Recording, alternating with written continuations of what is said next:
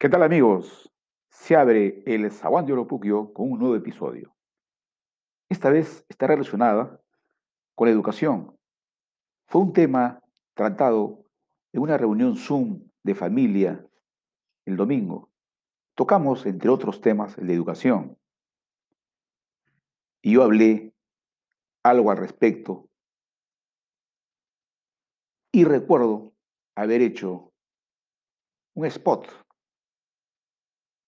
en el mes de marzo, titulado Daneses, peruanos y monos, el gen egoísta.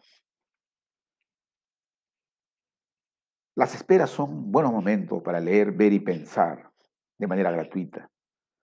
Por ello nunca me hago problemas con aguardar la fila y mi lugar. Lo siento muy entretenido.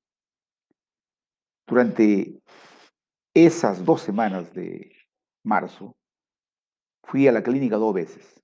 La primera para la consulta y la segunda para saber de los resultados. En esta segunda me senté y saqué mi cuadernito de notas como de costumbre. El televisor y los noticieros, a esas horas entre las 8 y las 9 de la mañana, presentaban la mayoría de los canales el tema coronavirus. Creo que eso era lo mismo en todos los lugares de la tierra. Frente a las escenas de los noticieros que veía, me pregunté, ¿cómo será estar positivo, contaminado, guardado en tu casa, solo con una mascarilla cubriéndote la boca y tus familiares preocupados, pasándote la comida como a un preso, por debajo de la puerta, echada llave, podría continuar describiendo lo que esa situación me impediría. Visitar, jugar, beber, leer o hacer. Pero por más esfuerzo que hiciera, jamás podría sentir lo que es la incomodidad o el dolor mismo. Ni siquiera recordamos cómo es el dolor del diente, ni cuando nos lastimamos la uña, ni tampoco dolores más fuertes como es el caso de una mujer pariendo para describir el dolor aproximado, con más crudeza. Tal vez podría ser escribiendo en el momento que te ocurre el hecho. Sin embargo, es probable que no tengas tiempo para ello en medio de esa situación. He estado en casos muy próximos a eso. A pesar que ando con mi cuaderno, la realidad te impide hacer algún registro. Entonces, ¿Por qué nuestra memoria no es capaz de recordar o por qué somos así? El único camino para la respuesta es la evolución, la sobrevivencia. De lo contrario, nos hubiéramos extinguido.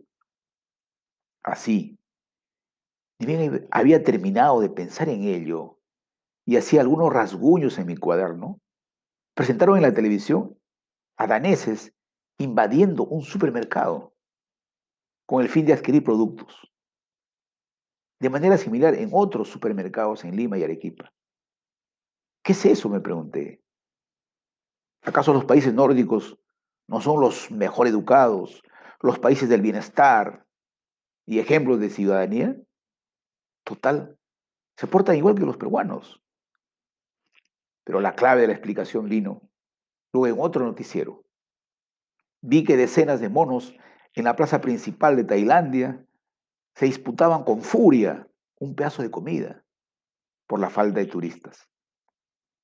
Entonces, poniendo en la vitrina estos comportamientos, nos muestra que somos parte de la evolución. Y obviamente recordé que somos máquinas de sobrevivencia, prevaleciendo nuestra esencia evolutiva, el gen egoísta, el inmortal gen, y que la educación o el estudio lo único que hace es disimular o amenguar el efecto de este gen.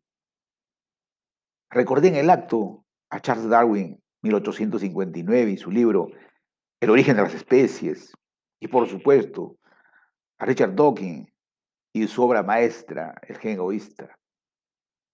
No hay duda que los humanos somos carruajes mortales manipulados por genes inmortales. ¿Ustedes qué dicen? Por la supervivencia, ¿qué harían? ¿Se comportarían altruistamente? Hago la aclaración que no propone el egoísmo, sino es la explicación biológica de la selección natural y que por más esfuerzos que hagamos, él sobrevivirá. Los atisbos de altruismo que solemos tener no son sino para perpetuar nuestros genes egoístas. Lo anterior no contradice que como ciudadanos querramos una sociedad generosa, altruista, sino nos advierte que a pesar de esos genes, somos la única especie que puede pensar y discutir su existencia.